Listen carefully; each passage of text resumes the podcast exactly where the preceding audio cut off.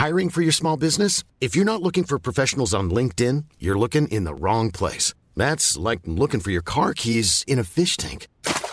LinkedIn helps you hire professionals you can't find anywhere else, even those who aren't actively searching for a new job but might be open to the perfect role. In a given month, over 70% of LinkedIn users don't even visit other leading job sites. So start looking in the right place. With LinkedIn, you can hire professionals like a professional. Post your free job on linkedin.com slash people today. Since 2013, Bombas has donated over 100 million socks, underwear, and T-shirts to those facing homelessness. If we counted those on air, this ad would last over 1,157 days. But if we counted the time it takes to make a donation possible, it would take just a few clicks. Because every time you make a purchase, Bombas donates an item to someone who needs it. Go to bombas.com slash ACAST and use code ACAST for 20% off your first purchase. That's bombas.com slash ACAST, code ACAST.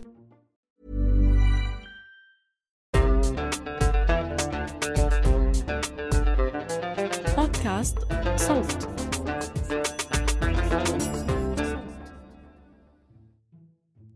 مرحبا أنا جنى قزاز من فريق صوت. أظن كلنا صدعنا قد ما سمعنا عن الذكاء الاصطناعي والمخاطر والفوائد ونهاية العالم. شفنا صور واقعية بشكل مخيف لسعيد ابن الجيران واقف قدام بيته الجديد في النمسا. سمعنا أم كلثوم عم تغني جرح تاني لشيرين عبد الوهاب. وعبد الحليم عم يغني مخاصمة أحلام نومة العصر برعاية الذكاء الاصطناعي. بس خلي المزح على جنب. من الواضح إنه الذكاء الاصطناعي عم يصير جزء أساسي من حياتنا وأعمالنا. وهذا بيتركنا أمام سؤال مهم حول أخلاقيات التعامل معه. تحديداً في الإعلام.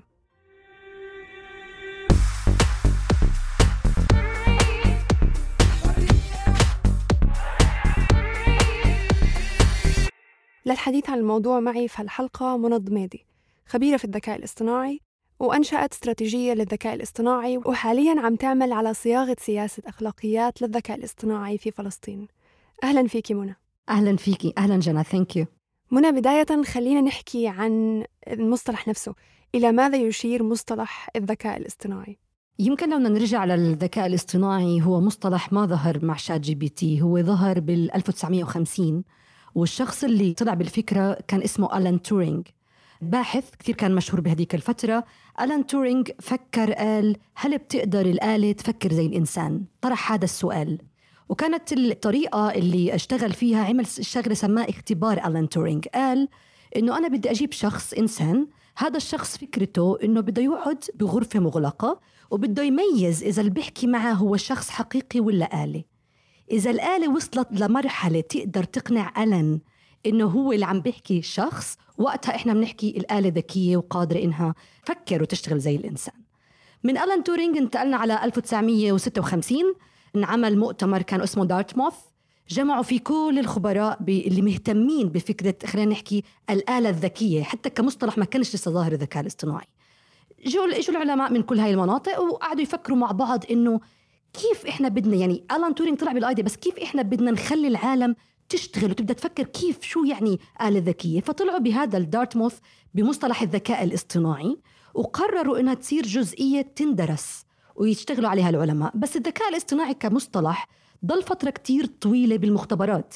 يعني يتداولها العلماء أو اللي كتير متخصصين بالرياضيات بال economy ما كانش كتير داخلة بفكرة لسه إنه أي شخص يفهم شو الذكاء الاصطناعي.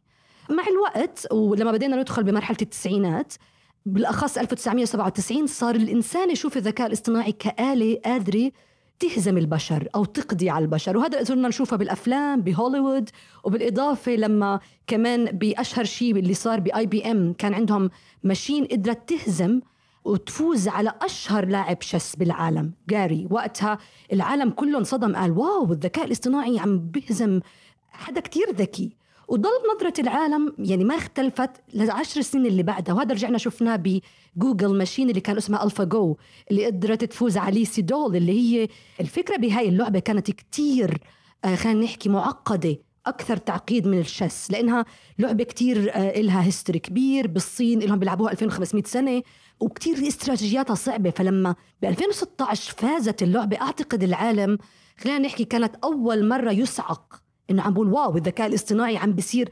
خلينا نحكي ذكي أكثر وضلت نظرة العالم خلينا نحكي بهاي الفكرة لحد ما بدأت تصير في آلات وأدوات أي حدا قادر يستخدمها. وهذا اللي صرنا نشوفه بال ChatGPT. يعني بال 2022 لما طلع ال ChatGPT صاروا العالم يفهموا إيش يعني ذكاء اصطناعي. أنا كنت أروح على الدورات والندوات أحكي ذكاء اصطناعي يطلعوا علي كأني حدا nerd.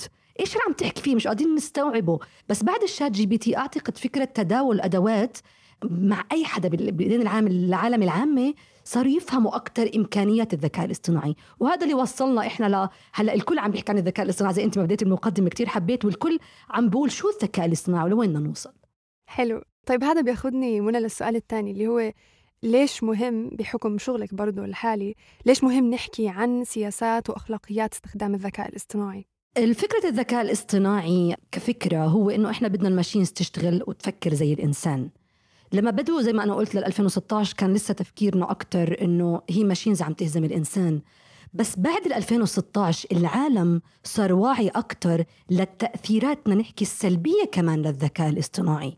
منها مثلا for example 2016 طلعت كتير buzz على الإنترنت إنه شوفوا كيف فيسبوك عم بيعمل بان لكل المنشورات لها علاقة بالإبادة الجماعية بماينمار هي كانت واحدة من الأشياء الكتير كبيرة. بنفس السنة صار عندنا مشكلة لها علاقة بسيارة تسلا. عملت كراش ومات أشخاص. ما حداش عرف طيب مين المسؤول مين نحاسب هل اللي بيقود السيارة؟ هل الشخص اللي باعي السيارة؟ فمن من هاي المرحلة أعتقد صار كل العالم متوجه إنه إحنا لازم يكون في أخلاقيات تنظم عمل الذكاء الاصطناعي وأخلاقيات كمان تحمي البشر من الإثارة السلبية اللي إلها. ومش بس هيك كمان أخلاقيات تنظم إحنا طريقة تعاملنا مع الآلة وكيف الآلة عم تستخدم أنا المعلومات اللي عني شو عم تعرف عني؟ لما بتطلع هي بقرارات. هل أنا موافقة على هاي القرارات؟ هل القرارات بتناسب الكلتشر اللي أنا عايشة فيه؟ الثقافة البيئة. فكل هاي الأمور يعني أدت على صعود فكرة إنه يكون عندنا أخلاقيات الذكاء الاصطناعي. هلأ اللي صار خلال ال ال 2016 وطلوع إنه لقينا إنه الشركات الخاصة صارت هي تطلع تقول إنه أنا بدي أطلع ب ethics وأخلاقيات خاصة.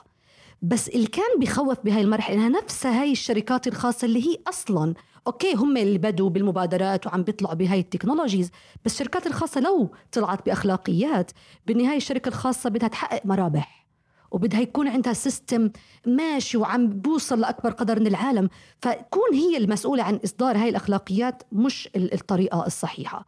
هلأ لقينا إنه جوجل طلعت مايكروسوفت طلعت ب ethics بس الحلو إنه بال 2021 لقينا اليونسكو نفسها طلعت وقالت إنه طيب إحنا ليش نخلي بس الشركات الخاصة عم تطلع بالأخلاقيات؟ خلينا إحنا نعمل إطار تنظيمي أخلاقي يضمن الشركات الخاصة يضمن الحكومات يضمن المؤسسات الأكاديمية كمان يضمن الريادة التكنولوجي التطوير. كيف يمشي؟ كيف يضمن الأخلاقيات؟ وهذا اللي أعتقد اللي حاليا كل العالم هلأ عم تشتغل عليه إلها خلال السنتين الماضية. وهذا كمان بيرجعني لأقول إنه الأخلاقيات مش كتاب مسلمات إحنا عارفين وين نروح وين ما نروح. بالدليل إنها هلأ بريطانيا وأمريكا بأول شهر 11 عملوا هلأ مؤسسات مختصة اسمها الانستيتيوتس مؤسسات إلها علاقة بالسيفتي اللي معتمدة على الذكاء الاصطناعي. كيف أنا بدي أضمن إنه عم بحمي البشر من كتير عوامل وكتير أمور؟ مية بالمية. طيب خلينا نحكي بالتفاصيل أكتر ممكن. شو بعض الأخلاقيات اللي مهم تكون حاضرة سواء يعني إعلاميا أو حتى تقنيا في شتى المجالات شو هي أهم الأخلاقيات يعني؟ حلو. هلا أخلاقيات الذكاء الاصطناعي لها أكثر من جانب، لها جانب له علاقة بالثقافة. المجتمع اللي أنا عايشة فيه، كيف بدي أضمن إنه هذا ال system اللي أنا عم بستخدمه عم بستخدم ال data الخاصة فيه وعم بحللها بطريقة بتناسب قرارات المجتمع اللي أنا عايشة ضمنه. بتناسب إنه أنا عم باخذ بعين الاعتبار الفروق بين الجنسين باخذ بعين الاعتبار الفروق حتى الطبقي من ناحية الحياة. فكل هاي الأمور هي من إحدى العناصر بركز على الأخلاقيات. الأخلاقيات كمان بتاخذ بعين الاعتبار الجانب القانوني. وهون للأسف لسه عندنا ضعف كتير كبير على مستوى الوطن العربي وحتى عالميا. إني أنا كيف بدي أنظم القوانين لأضمن إنه مين يحاسب كيف يحاسب شو المعايير؟ مثلا أعطيكي مثال كتير سريع مثلا قانون حماية الخصوصية. for example لسه لهلأ بالعالم مش كتير عم بيتطرق لفكرة الذكاء الاصطناعي وعم نلاقي كتير أمثلة فينا نتطرق لها لقدام كيف عم بيصير مشاكل عليها. بالإضافة للجانب ال legal وجانب كمان ال social في كمان جانب كتير مهم اللي هو ال economy الاقتصاد. أنا لما بدي أحكي ذكاء اصطناعي لازم بالأخلاقيات أركز مين اللي عم ببني ال system.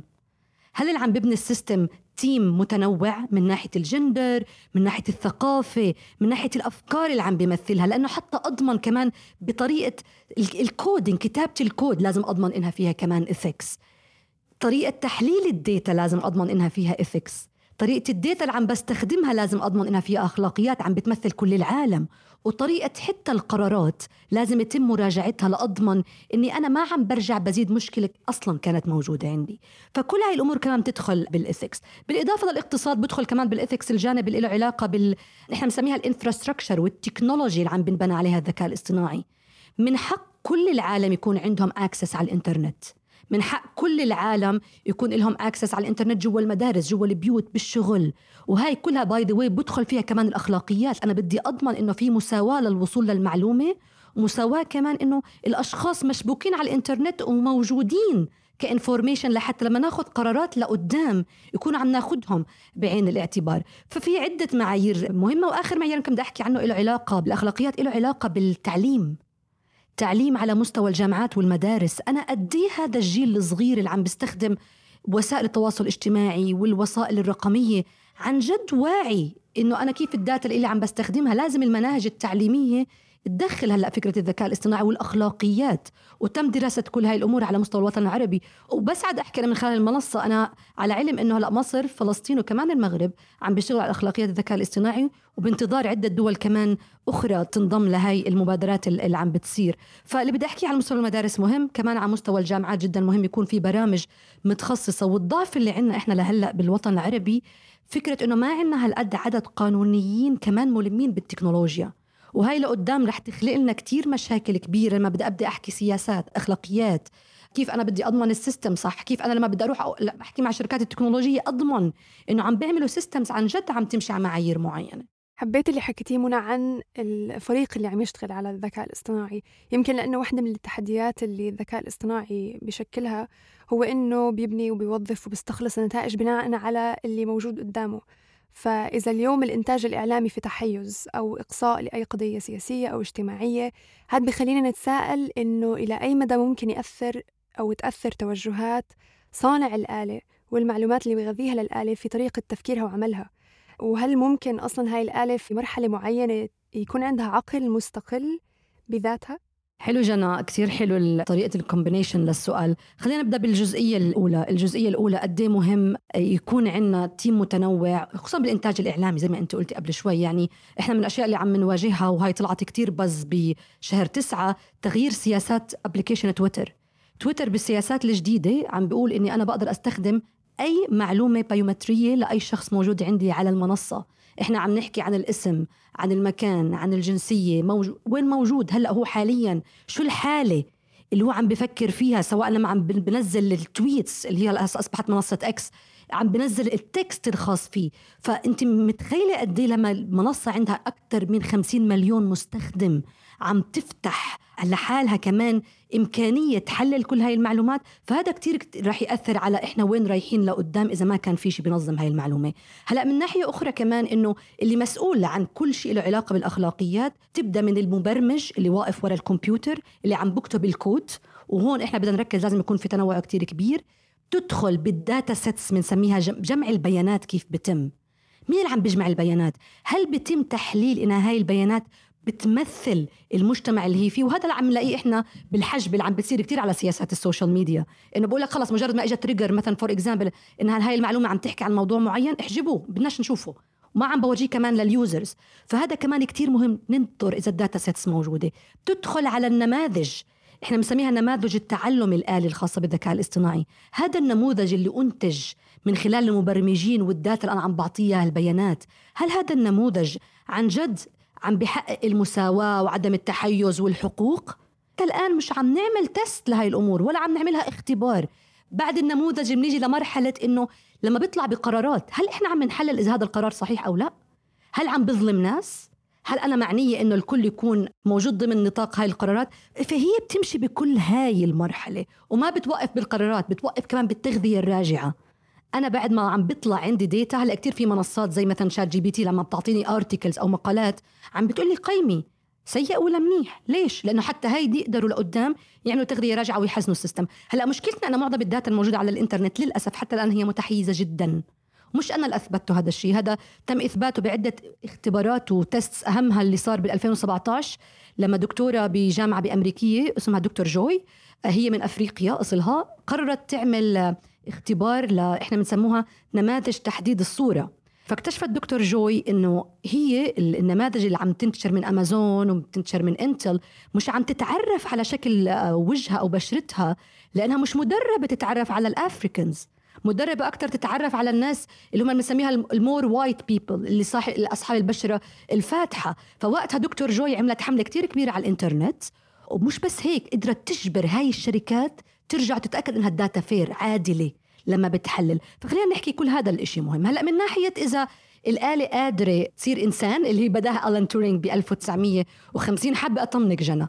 بدنا تقريبا من 30 ل 50 سنة لجد تقدر الآلة تفكر زي الإنسان ولا تقدر الآلة تتخذ قرارات زي الإنسان. ليش؟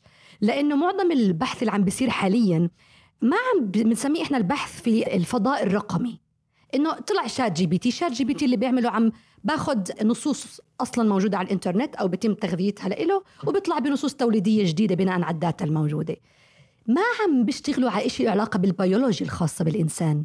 كيف أنا مثلا لما بكون بحاله stress كيف شو الأشياء اللي عم بيصير لها بال neurons اللي عندي؟ الأعصاب كيف عم تتصرف؟ جسمي كيف عم بتفاعل مع ال environment؟ كيف الثقافة عم بتأثر أنا على طريقة تفكيري؟ لسه طريقة الأبحاث هاي منفصلة تماما. ما لسه ما بدأ يحكوا مع بعض. وهي بنسميها إحنا لقدام ال strong AI اللي ال AI الذكية القوية اللي قادرة تتفاعل مع ال culture والثقافة والبيئة وتطلع بأمور كتير كبيرة. هذا لسه إحنا بعاد عنه فبدنا من 30 ل 50 سنة لنقدر نوصل لهاي الأمور.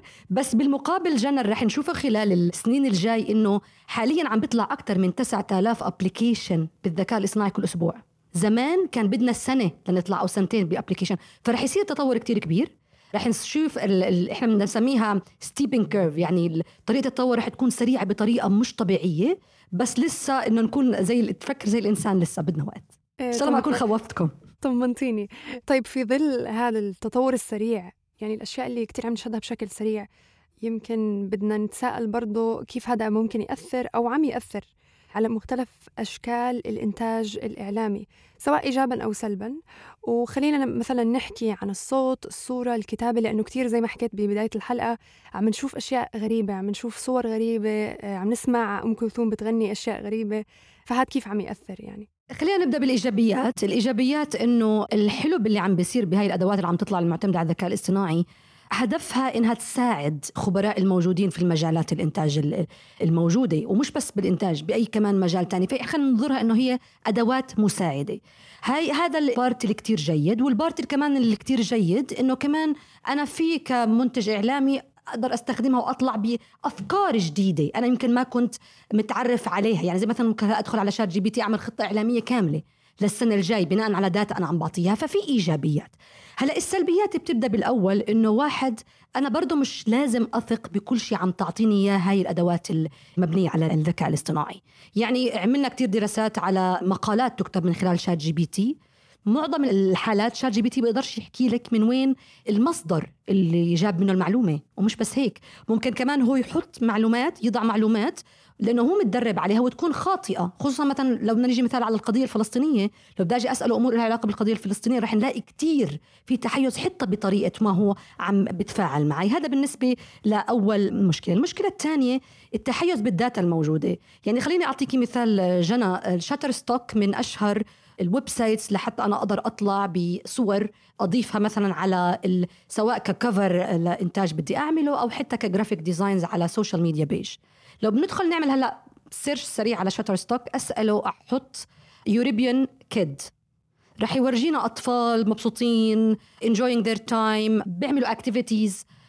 في حين لو بروح بحط له مثلا for example Palestinian kid لو بنيجي بنطلع على ال content جنا مختلف. بورجيك طفل وراه ركام مش عم بيمارس أنشطة طبيعية باليوم.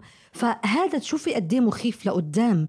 إنه إحنا عم صار الذكاء الاصطناعي يفرض علينا الصورة النمطية وعم بزيدها. عم نحاول قدر الإمكان ندعم إحنا خلينا نحكي حلول تساعد تسد الفجوة من خلال إنه نعمل إحنا بنسميها feeding لل data وفي كتير هلأ startups مشكورين عم بيشتغلوا شركات ريادية على مستوى الوطن العربي ليقدروا إحنا بنسميها تغذية انترنت بمعلومات تقلل من التحيز. بس لسه إحنا بأول steps أنا بسميها ال baby steps وهدول ال AI عم بتطور بطريقة كتير صعبة كتير سريعة فإحنا لازم نكون أسرع من هاي الناحية. فهي المشكلة الثانية جنى. المشكلة الثالثه اللي بالإنتاج رح تكون إنه كتير كتير ممكن إنه أنا أستخدم tool للذكاء الاصطناعي ما تكون حساسة للثقافة اللي أنا فيها ويطلع لي بفيديو مثلا كتير بيكون بالنسبة لثقافتنا تابو أو ما بقدر أحكي فيه. أو ممكن ينحكى عنه بطريقة كتير ألطف من هيك مش عم نشوفها. يعني خليني أحكي لك شيء صغير امبارح طلعت tool خرافية اسمها بيكا. تدخلي أنت نفس ChatGPT بتكتبي مثلا I need to see a robot dancing بدي أشوف روبوت عم برقص أو روبوت عم بنط. بعطيك الفيديو production كامل. تقدري تطلبي منه يغير بال scenes بتقدري تطلبي منه يغير بال بال background فأنت متخيلة إذا هذا ال tool عم تتعلم على ال data اللي أصلا موجودة على الإنترنت؟ يعني أعتقد عشان هيك عم برجع بقول مهم يكون عندنا أخلاقيات وبيئة تنظيمية مهم جدا. فإن شاء الله يا رب أكون جاوبتك على هاي الجزئية. جاوبتيني جدا وكمان حابة نحكي عن إيجابيات وكيف ممكن كمان نوظف الذكاء الاصطناعي بعيدا عن السلبيات كثير بنحكي عن السلبيات وكثير بنسمع عنها. بس بما إنها يعني خلينا نقول واقع حاصل ومفروض علينا آه، كيف ممكن نستفيد ونوظف بمختلف المجالات؟ أنا بدي أبدأ أقول إنه الذكاء الاصطناعي مع كل سلبيات لازم ننظر له بنظرة إنه هو أداة جاي تساعدنا وجاي تطور حتى من طريقة تفكيرنا وشغلنا. كثير كنت أسمع خلال الفترة الماضية الذكاء الاصطناعي رح ياخذ الوظائف رح يقلل من عدد الوظائف. اللي أنا بشوفها بالعكس تماما الذكاء الاصطناعي رح يخلق فرص جديدة وفرص تطور أنا من طبيعة الشغلي اللي أنا عم بعطيه. يعني بدل ما أنا أقعد مثلا لنفرض بالإنتاج أنا بدي أطلع ب story إلها علاقة بموضوع معين أنا بقدر أبني خلينا نحكي ال headlines أو أهم الأساسيات النقاط اللي بدي أركز عليها باستخدام الذكاء الاصطناعي كامل أعمل الإنتاج باستخدام ال videos كامل أعمل الصوت باستخدام الذكاء الاصطناعي كامل بس بدي أرجع أعيد. التدخل البشري مهم يعني هي جاي تساعدنا بس لازم نكون إحنا برضه واعيين بكل هاي الأمور. الشيء الثاني اللي رح يساعدنا في الذكاء الاصطناعي كمان غير التطوير إنه أعتقد رح نوصل لمرحلة يكون لنا فرصة كوطن عربي كمان نساعد مش ما نكون فقط مستخدمين للذكاء الاصطناعي نساعد في تطوير لتطبيقات ممكن إحنا تساعدنا كتير لقدام. يعني حاليا مثلا أي disaster أو كارثة بتصير الذكاء الاصطناعي ممكن يساعدني أطلع ب risk management plan طريقة إني أنا أقدر اتدارك الوضع اللي أنا فيه. ممكن يساعدني أستخدم الديتا المعلومات اللي أصلا موجودة على الإنترنت لحتى أعرف إنه مين أكثر ناس هلأ بحاجة لمساعدة النيد داخل منطقة معينة. ففي إيجابيات جدا كتير كبيرة وأعتقد بالوطن العربي هلأ عم نشتغل كتير على شيء بنسميه البيانات المفتوحة. مش بس إنه يعني الحكومات كتير هلأ عم تتبع هاي الفكرة إنه يطلعوا هم ينشروا البيانات الخاصة بمجتمعهم. وهاي البيانات فينا نطلع إحنا بتطبيقات ريادية تساعد المجتمع نحقق أمور ما كنا قادرين نعملها لقدام لها علاقة بالصحة لها علاقة بالتعليم. قد إيه مهم هلأ يكون عندي أنا بسموهم ال AI agents أنا عم بدرس course وفي في ذكاء اصطناعي عم بيساعدني أنا أطور مهاراتي. إيه، يساعدنا بال education بتساعدنا بال disasters بال environment قد إيه مهم هلأ أنا أعرف إيش التطبيقات لازم أطورها ممكن تساعد وتساهم في تحسين البيئة اللي حوالينا. فلأ بالعكس أنا بلاقي إنه أداة جدا مهمة وأعتقد صارت مهارة أساسية لكل شخص حتى لو ما عنده خلفية تكنولوجية إنه يكون جزء من هذا الموضوع وجزء من كمان تطويره. ويمكن بسوى جنى نركز إنه هلأ ال ChatGPT نفسه عمل شيء شيء جديد سموه ال GPT الشخصي. إنه أنا فيني هلأ أدخل أعمل ChatGPT خاص فيي. مثلا أعطيه أنا معلومات لها علاقة بالقضية الفلسطينية ويساعدني يتأكد انها ما في تحيز وأنا أنشره وأبيعه لقدام رح يعمل ستور ففي كتير أمور فينا إحنا نبدأ هلأ نكون من أول الناس اللي عم تدخل بهذا المجال. ممكن كمان هذا كله بيخلينا نتساءل مع الإيجابيات وكثرة استخدامنا للذكاء الاصطناعي. شو مستقبل حقوق الملكية في ظل كل هذا الحكي؟ أعتقد هذا أصعب شيء هلأ عم نواجهه. يعني حكيتي قبل شوي عن الأغنية لأم كلثوم لعبد الحليم. كمان بأمريكا نفس الشيء كان في أغنية طلعت كاملة لدريك و The Weeknd وكان اللي كاتبها اسمه الشبح. نزلها على تيك توك وكمان حصل على ملايين المشاهدات. هلا مشكلتنا إحنا إنه قوانين الحقوق الملكية عادة لو حتى الآن تنسب أي موضوع لشخص. يعني مثلا for example هذا ال product إلك هاي الأغنية لأم كلثوم هاي الأغنية لعبد الحليم. مش متطورة بطريقة إنها مثلا تبدأ تفكر إنه ممكن ما يكون الشخص هو اللي له الملكية إلها. مثال لو نيجي نطلع مثلا على اللي صار بأم كلثوم. أم كلثوم تم استخدام صوتها. بدون ما يتم الرجوع ل طبعا إحنا ما نقدر نرجع لأن هي لسه بالشخص المتوفى بتكون أسوأ لهي الحالة. ما حد ما رجع لحدا من من أقاربها. ما تم التواصل معهم. طلعت الأغنية. الأشخاص اللي سمعوها واحد أوكي هم مشتاقين للصوت بس برضه مش قادرين يستوعبوا انها هي شيء عادت من الحياة وعم ترجع بتغني الأغنية. فمين مين لازم يكون له حقوق الملكية؟ هل الشخص اللي اللي قعد وأنتج الأغنية وضاف صوت إم كلثوم ولا أقارب إم كلثوم؟ ولا الكمبيوتر اللي كان هو مساهم بالإنتاج. حتى الآن في ضبابية كتير كبيرة بهذا الموضوع والضبابية عم بتصير مخيفة أكثر لما بنحكي عن الذكاء الاصطناعي التوليدي. إنه الذكاء الاصطناعي بطل فقط ياخذ data ويطلع بقرار. صار هو باخذ data وبيطلع منها data جديدة بيخرج منها data جديدة. طيب بهاي الحالة لمين حقوق الملكية؟ للآلة ولا للمبرمج؟ ولا للشخص اللي already أصلا صوته تم استخدامه أو ال article اللي كاتبه تم استخدامه. ففي كتير أمور ضبابية بهذا الموضوع. هلا أعتقد المفروض اللي يصير خلال دائما إحنا بنحكي هذا urgent كتير مهم إنه يتم إنه تعديل القوانين ويكون كل كل موجود. لما بحكي الكل موجود حتى الأشخاص اللي عم ببرمجوا الذكاء الاصطناعي يكونوا موجودين. الأشخاص اللي عم بدخلوا ال data القانونيين الحقوقيين آه، الأشخاص اللي لهم ال data. كله لازم يكون مع بعض ويشتغلوا سوا لحتى نقدر نطلع بإطار تنظيمي وقانوني له علاقة بقانون حماية الملكية. وبرجع بعيد حتى الآن ما في شيء واضح بكل العالم للأسف. منى حكيتي قبل شوي عن جزئية متعلقة بالشباب اللي بال startups عم يحاولوا يخففوا من تحيز آه، هاي الآلات. بشكل عام شو رأيك إحنا كجمهور أو كمستخدمين أو طلاب إلى آخره؟ شو اللي ممكن ندركه أو مهم ندركه في ظل هاي كل هاي المستجدات تحديدا فيما يتعلق بأخلاقيات استخدام هاي الأدوات. أول شيء رح أقوله إنه لازم إحنا نصر إنه نكون جزء من اتخاذ القرارات. شو بقصد؟ المنصات التكنولوجيا ال social media الموجودة بالعالم لازم إحنا نتأكد إنه إحنا موجودين بمناطق صنع القرار موجودين لما بيجي بيطلعوا مثلا for example بالسياسات بتقول لك هذا ممكن ينتشر وهذا مش ممكن ينتشر. بناء على شو؟ هل أخذتوا أنتم كمان خلينا نحكي حساسية وثقافة الوطن العربي؟ هل موجود أشخاص من الوطن العربي يمثلونا ضمن هذا النطاق؟ فأنا بحكي بأماكن صنع القرار هي واحد. اثنين كريادة أعتقد لازم يتم هلأ دعم جدا مشاريع ريادية بتشتغل على تغذية البيانات باللغة العربية بكافة الطرق. عم بحكي صورة صوت عم بحكي كتابة. كل هاي الأمور جدا مهمة وجدا مهم يتم توثيقها. وبرجع بعيد كتير لقيت startups رائعين. يعني في startup عمل نفس Shutterstock نفسه بس ركز على ال Middle East على الوطن العربي. وقال بما ان ال Shutterstock مش عم بعطي الصور عم بعطي صور متحيزة إحنا platform موجودين هون لحتى نتأكد ما في تحيز. ولقدام رح يصير في وعي كبير إنها العالم المستخدم لهي الأدوات رح تقول لا أنا بدي أروح للأداة الاكثر عادلة. فهذا رح يفتح باب جديد. فأعتقد كمان دعم ال startups هي رقم اثنين. رقم ثلاثة لازم يصير في هلأ على مستوى الجامعات والمدارس حملات توعية كتير كبيرة إلها علاقة بسياسات. اللي عم بيتم استخدامها التكنولوجية بالوطن العربي وبالخارج. لازم المستخدم لهي الأداة يعرف ال data وين عم بتروح وين عم تتخزن كيف عم بيتم استخدامها. هل ال data اللي أنا بحطها ممكن لقدام تضرني كشخص؟ وهي كتير كنا نسمعها بيكون يقول لك أنا عم بحكي مع صديقي على موضوع عت... بلاقي كمان شوي الدعاية على التيك توك. هم عم بيعملوا ال revenues عم بيعملوا هم عم بيصنعوا خلينا نحكي كل ال profits من كل هاي الأمور.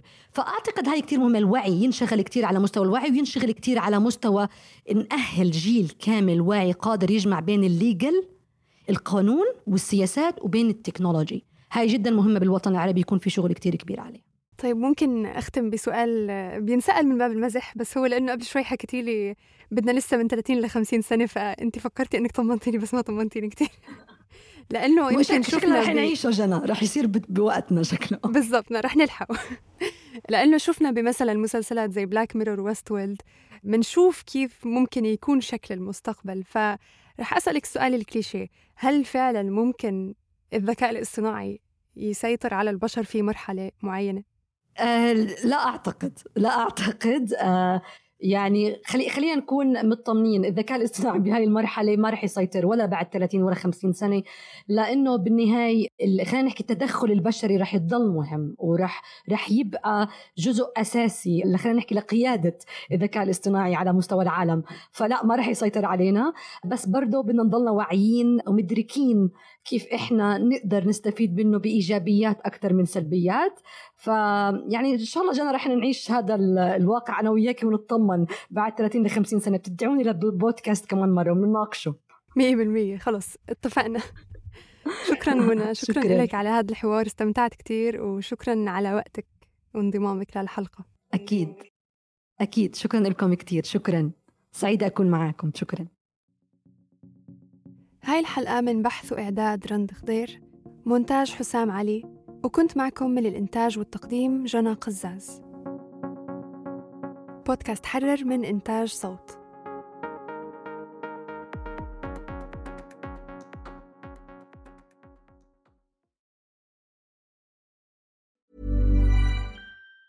Even on a budget, quality is non-negotiable. That's why Quince is the place to score high-end essentials at 50 to 80% less than similar brands. Get your hands on buttery soft cashmere sweaters from just 60 bucks, Italian leather jackets, and so much more. And the best part about Quince, they exclusively partner with factories committed to safe, ethical, and responsible manufacturing. Elevate your style without the elevated price tag with Quince. Go to quince.com slash upgrade for free shipping and 365-day returns.